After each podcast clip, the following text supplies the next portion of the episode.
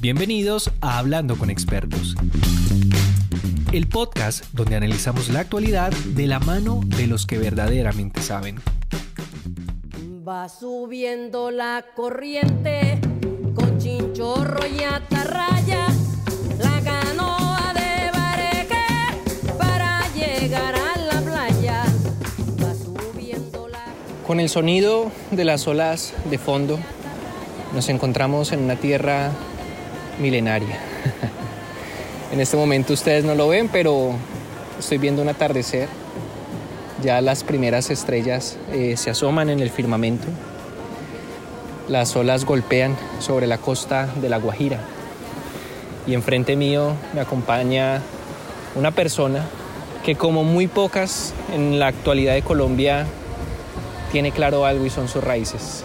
Tiene claro algo y son quiénes son sus ancestros, de dónde ha heredado él sus principales creencias, sus principales costumbres.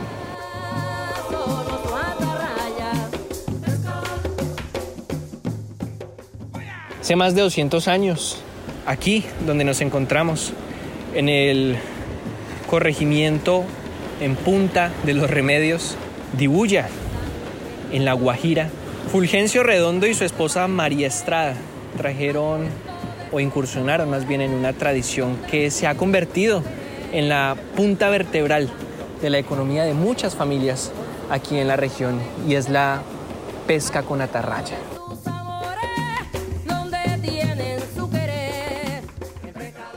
Para usted puede sonarle algo sencillo de hacer, pero créame, lo estuve tratando toda esta tarde y no logré lanzar un buen atarrayazo. Es todo un arte.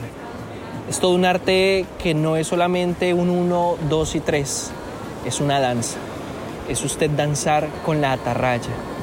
Es algo que no se piensa, sino que se siente, que sale del corazón. Es un sentimiento donde usted se vuelve casi que uno con la atarraya y la lanza con la esperanza de pescar una mojarra, un lebranche, un róbalo, con la esperanza de llevar sustento a la casa.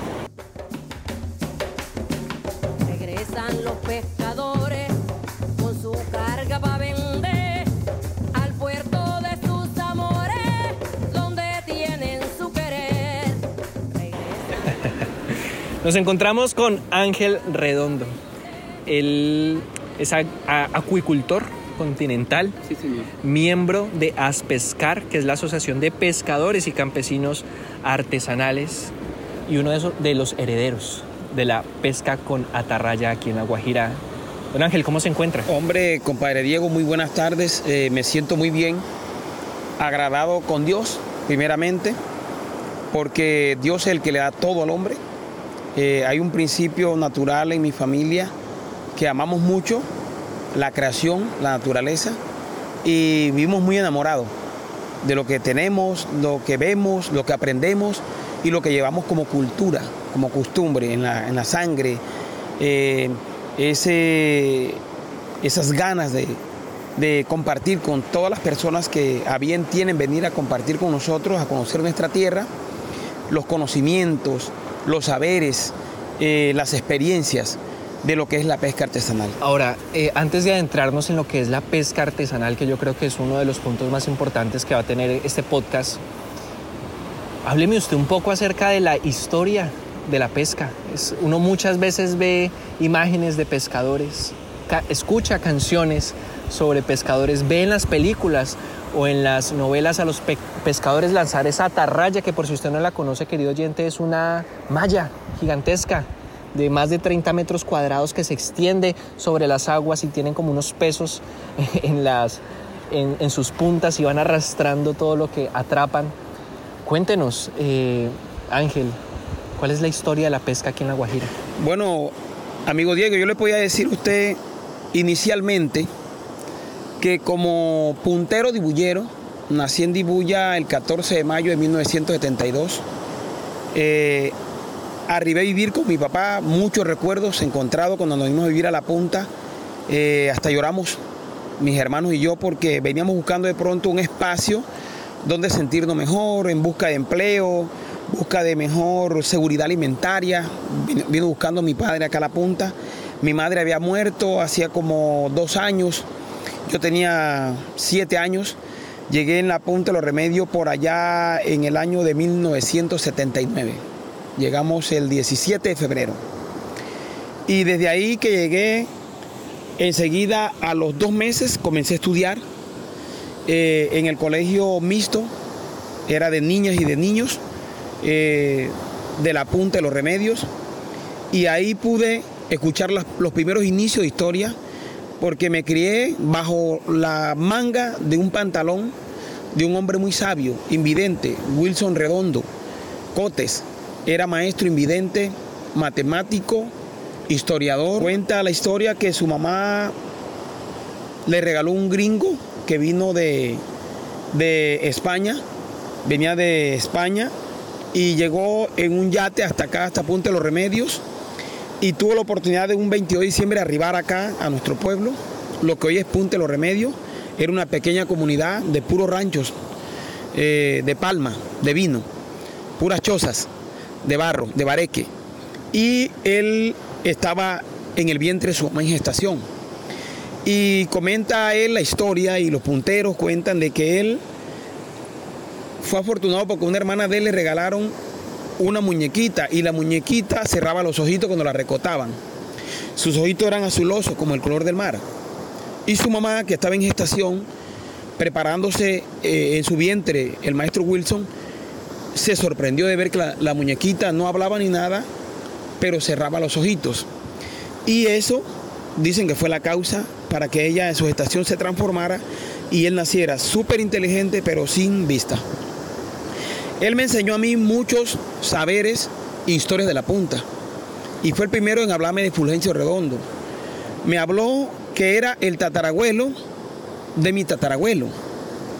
Y Fulgencio Redondo, un moreno de ojos amarillos, con una morena clara, muy hermosa, de cabello rizado, pero mono, de descendientes de España estaban en La Guajira y decidieron hacer vida que en Punta Los Remedios. Y de ahí nace la herencia de la pesca del arpón. La heredó de los antiguos guanebucanes que vivían en las orillas de lo que hoy es el municipio de Ibuya, lo que es la lengua larga de la media Guajira en, la, en, en Dibuya, que en la antigüedad recibía el nombre de Santa Clara de las Palmas. Después le pusieron de Bulla, porque los arhuacos los huiguas, los arsarios y guanabucanes decían, ese pueblo es bulloso porque festejaba mucho carnaval. Y creado la Punta de los Remedios, que fue la que se tomó el, el, nombre de pueblo carnavalero después de los carnavales que se festejan en Barranquilla, que hoy son patrimonio cultural internacional, vienen los carnavales de la Punta. Eh, en ese entonces, mi maestro Wilson, mi pariente, que era tío de mi papá, me contaba historias de cómo había sido eh, la dotación de Fulgencio Redondo en Punta de los Remedios. Dice que tuvo cuatro hijos muy hermosos. Su mujer, una mujer muy luchadora, llamada María Estrada, acompañó por más de 65 años a su esposo en este pueblo que antes recibía el nombre de Punta del Diablo. ¿Por qué Punta del Diablo? Cuando los dibulleros pasaban hacia Ribacha y los amarios a Santa Marta viajando productos de pan coger, plátano, guinedo, guineo, yuca, melón, patilla, algunos productos, unos perecederos y otros imperecederos, como el maíz. Cuando venían con los animales, pasándolo había como un muelle hecho de roca caliza que penetraba desde el centro del pueblo a la punta como 70 metros hacia el mar.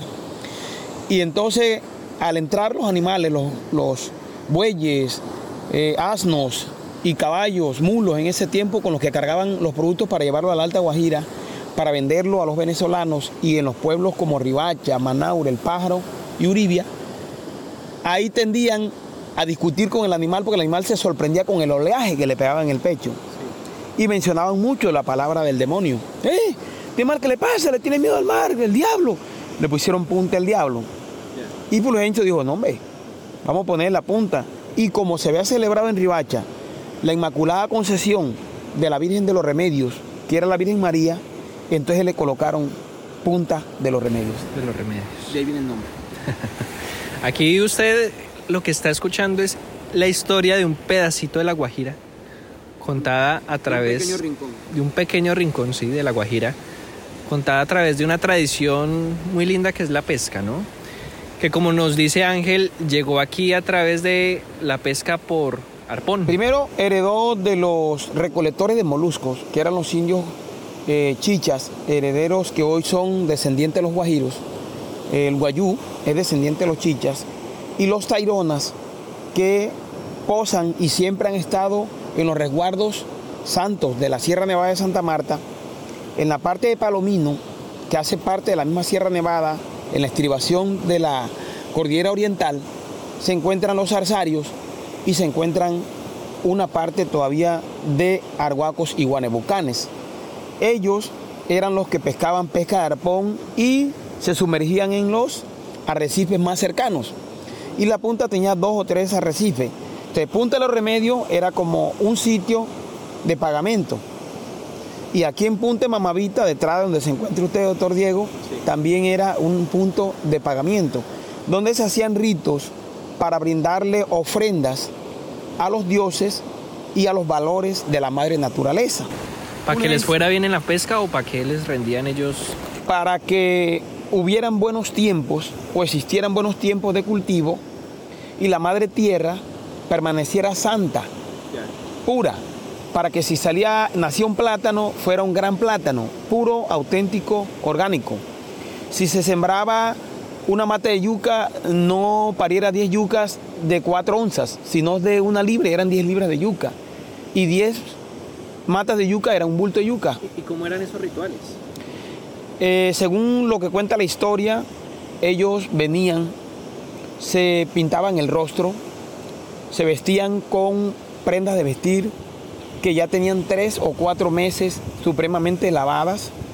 El mamo le daba su retoque de rezo, de preparación a los que iban a hacer el baile y la danza, una danza que ellos la titulaban danza ritual a la madre tierra, donde mencionaban como diosa al sol, como diosa a la luna, y eso lo transmitía a ellos a un pasaje distinto de lo que era propiamente lo que uno toca como tierra hoy.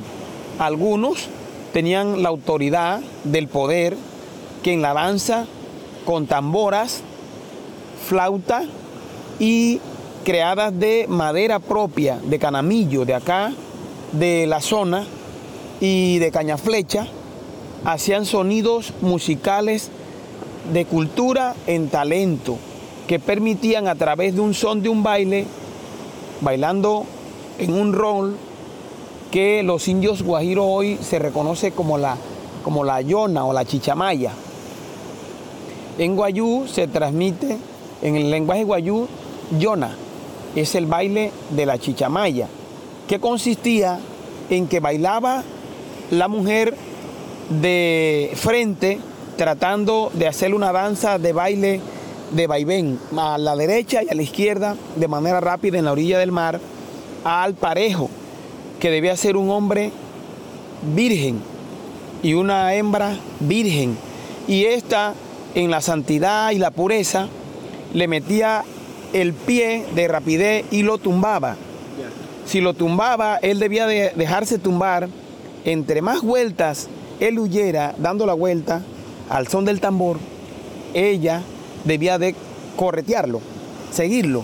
Y si lo tumbaba más rápido, eso mostraba que el valor de ella permanecía como matriarcal, por ser de hembras. Por eso en la Guajira se sostiene que la mujer es la valiosa, es la que como un producto tiene la autoridad de jefe en las tomas de decisiones drásticas, grandes y de mayor eh, en- envergadura o en el sentido de invertir, de crear, de pelear, de discutir, de guerrear, es la hembra la que da Tanto en las comunidades como en las familias. bueno, ellos como cultura mantienen su, su asentamiento cultural, su lenguaje sus costumbres, sus tradiciones. Nosotros que hacemos parte de pronto de un, una creación de pronto distinta, donde manejamos de pronto varios tipos de cultura, eh, nos pueden decir algunos afrodescendientes, pero en esencia somos mulatos. Tenemos la mezcla del indio con el cachaco y el arhuaco con el español y el negro, lo cual de una mezcla que se conoce como mulato dentro de las etnias. Pero por el cabello, el color moreno, por el mar, se nos titula más rápido afrodescendientes. Por ser afrodescendientes, es que llega a algunos hermanos del Pacífico eh, de, piel negra, eh, porque en Colombia hoy es grave decir negro, es un delito y es un pecado. Eh, llegan acá los afrodescendientes, pero raizales auténticos, y son ellos los primeros que traen la atarraya a esta costa del Mar Caribe, en la zona atlántica, y se comienza a multiplicar por acá. Pero nuestro abuelito, Fulgencio Redondo, papá de nuestra comunidad, él ve que trae un mallaje de tres puntos, que es la malla brevemente normal, tres pulgadas o tres pulgadas y media para hacer pesca. Porque en ese tiempo, a pesar de que se hacía una pesca de manera rudimentaria, era una pesca más responsable que la de hoy. El hombre antes era de mente más sana, era de corazón más sano, era de un espíritu más santificado. Y si creía en Dios y en los rituales de sus patrones, de santos, de catolicismo, manejaban mucho la parte católica apostólica. Entonces, eso trajo que hubiera mucha libertad en estas orillas de estos mares y a punta de los remedios nuestro abuelo Fulencio Redondo tuvo la oportunidad de ir creando una atarraya en la medida que el pescado fue cayendo en decadencia, la malla era más, más pequeña. Primero de dos puntos y medio, hacen 120 años, hacen 90 años de dos puntos, hacen 50 años era de punto y medio. Y en los últimos 30 años, 40 años, se puede decir que desde 1985, 86, 88, casi 40 años en promedio, se puede decir que las tarrayas se fueron haciendo con la malla más cerrada buscando conseguir un tipo de pez más pequeño y se crean como tarrayas camaroneras. Sí, sí, sí. Ahora, usted menciona algo que me parece, ya, ya de pronto nos salimos un poco ese velo histórico maravilloso, supremamente rico y diverso que tiene la Guajira, o por lo menos este rinconcito de la Guajira en el que estamos. Eh, y ahora entramos a hablar un poco acerca de la actualidad y de esa labor tan linda que usted representa, que es la pesca, pero no es pesca a seca, sino que es pesca con apellido, que es pesca, eh, pesca artesanal, ¿cierto? Responsable. Y responsable. Me corrige si me equivoco. La pesca responsable busca precisamente que no tengamos redes tan pequeñitas porque lo que hace la red es que coge todo lo que encuentra su camino, no distingue, no tiene filtro, de uno, de una, exactamente. Entonces cuando usted coge todo eso, usted tiene que tener en cuenta que el océano es un ecosistema y que como ecosistema necesita de ciertas especies para ser sostenible. ¿Sí? Cuando usted coge de todo, de pronto hay cosas que usted no quiere coger, pero que coge y se van con la, con la atarraya pues es riqueza que usted le está sacando al océano y son recursos que le está sacando a ese ecosistema. De cerco trabajamos también con pesca, a pescar también trabaja con pesca responsable a través de, de NASAS, que es un proyecto productivo en el que estamos trabajando hace seis años, o yo, y venimos trabajándole bien a eso. Eso, entonces, en resumidas cuentas, pesca responsable, cuando usted escucha el término pesca responsable, es gente que se dedica a emplear herramientas, en este caso atarrayas, cuya red les permite coger lo que quieren coger y no coger de más en el océano. ¿Es eso, Ángel, o, estoy, o estoy equivocado? Bueno, Diego, importante la pregunta. Eh, hasta hace unos 12 años, eh, Ángel Castañeda, Ángel Redondo Castañeda mismo, hacía una pesca de manera eh, ruda, drástica y lo hacía como cualquier detrator natural, porque el hombre es un detrator natural. Pero el hombre debe comenzar a educarse y aprender de pronto a responder por lo que en realidad Dios le pone en las manos. Entonces hacen como 18 años comenzamos con la idea de los camarones, a usar una malla más abierta y pues, nos pusimos a pensar que la langosta también podía ser, porque se pescaba una langosta muy pequeña, que se conoce como langosta Barbie, no tenía más de media libra. Y eso era una langosta que le faltaban como mínimo un año para tener madurez y poder sexual y poder aparearse y de pronto a los dos años y medio reproducirse. Entonces, una langosta de 8 o 10 meses no nos daba garantía. Lo mismo que un pargo, un róbalo o una lisa. Entonces, creamos tres personas que nos dispusimos a pensar cómo trabajábamos una pesca sostenible, con un proyecto sostenible, que su producto y su productividad fueran enmarcadas a mejorar la calidad de vida de un equipo de trabajo. Y nace el primer nombre. Le colocamos eh, en ese entonces eh, Azopesca. Creímos que podía sonar, pero no lo escribimos en ninguna parte, si no lo pensamos.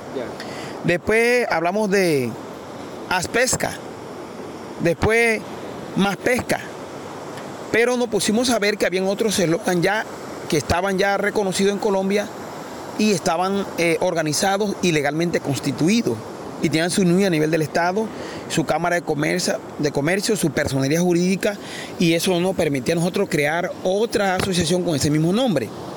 Entonces comenzamos a, a, dilatar la idea y a compartirla entre los amigos y a enamorar cada uno.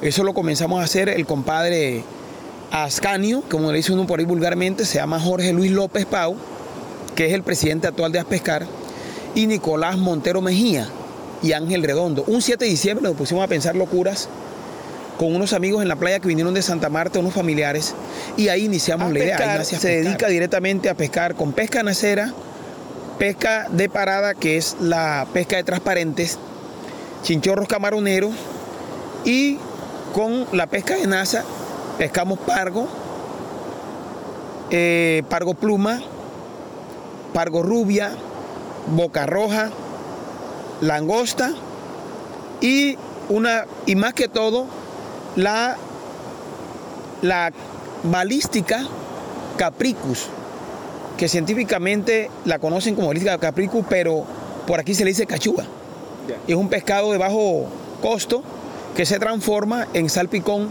y hoy comenzamos a venderla a 7 mil pesos hace 6 años y hoy está costando 14, 15 mil pesos aquí mismo en la comunidad. Bueno, para que usted vaya viendo que aquí también se organiza la pesca, ¿no? Esa pesca que es artesanal, con enfoque es sostenible, ¿no? Es una pesca eh, que, como bien lo decía usted, Ángel, es de generación en generación. Usted la heredó, me imagino que de su padre, su padre de su abuelo, y ahí hasta que nos remontemos 200, más de 200 años atrás, exactamente. ¿Cómo, ¿Cómo ve usted el tema de la pesca ahora? ¿Es un tema que le sigue atrayendo a los jóvenes? ¿No es tan atractivo para los jóvenes? ¿Usted ve que sus nietos de pronto vayan a continuar con ese legado de pesca, por ejemplo? Hoy venimos creando, hace tres años para acá, unos proyectos que van encaminados a orientar, a compartir a través de enseñanza y tertulias a amigos que nos visitan de toda la costa y de todos los departamentos, los 32 departamentos de Colombia, en este pequeño rinconcito que es la Punta de los Remedios y es el municipio de Ibuya, para compartir con ellos saberes en lo que tiene que ver con la creatividad a través de la pesca artesanal y la protección a través del trabajo que se viene haciendo con el mallaje y del alivinaje para que haya más reproducción en la parte eh, de la pesca y los bancos no se nos eh, desgasten tanto y tener de pronto ahí como siempre meter la tarjeta y sacar. Ayer de casualidad, eh, Diego, te cuento un secreto, tres embarcaciones hicieron una pesca de 11 mil kilos de jurel, donde vale 9 mil pesos el kilo. 11 mil kilos. Multiplica 9 por 11, 99 eh, millones de pesos. ¿Repartido en cuántos pescadores? Como en 15 pescadores y la mitad para los, los tres dueños de las tres embarcaciones. Dicen que incluso hay un, hoy hay un joven que es médico y se ha dedicado a ser médico y tiene, como vio lo que hace a pescar, invirtió y tiene una empresa. Y esa empresa, él nos preguntó cómo ya no he hecho, pero lo hizo con su propio pecunio. Ha ido comprando más y más. Comenzó con dos y tiene siete embarcaciones y está haciendo tres más. Como una empresa. Ya tiene su, casa, su carro cava y ayer tuvo que venderle a otras pesqueras. Ayer él solamente agarró 7 mil kilos y regaló como 600 kilos a la comunidad. Y la otra embarcación agarró como 4 mil y le regaló como 500 kilos a la comunidad. O sea que nos hemos constituido y responsablemente sabemos por qué pescamos, por qué lo hacemos, qué tenemos ahí, porque hemos emporeado de la pesca. Y el pez, usted vio la muestra, un pez de 10 kilos, con una malla de 3 puntos y medio, de, de 8 centímetros o 9 centímetros cuadrados, lo cual permite tener seguridad que ese pez que tiene 10 kilos o 9 kilos, tiene 3 años y medio, 4 años de vida. O sea que ya ha desobado, póngale en dos años, porque el periodo de él es dos años para desovar, tiene, ponle, ocho desoves cada, eh, cada tres meses un desove. Y cada urel de eso está desobando, una hembra está desobando, ponle, después que esté bien fecundada, está desobando en su primer desove entre mil y mil quinientos peces y podía sobrevivir por naturalmente sus crías eh, un 10%, 150, ande pongan mil, son 150 mil. Ande pongan 300 mil, multiplica. Entonces, en un cuarto o un octavo, un décimo de sobe estaría desobando hasta 5 mil y 7 mil y se le estarían criando, ponle 700 o 1500, multiplicado por 100, 1500 por 100. Eso da un millón y medio de crías. Entonces, ahí en esencia hay respuesta de esa pesca responsable. El otro principio que tenemos es el principio de mantenernos unidos y trabajar en equipo para tratar de sacar adelante como una cosecha de nuestros hijos para que mantengan la cultura de mantener la pesca tradicionalmente y seguir trabajando.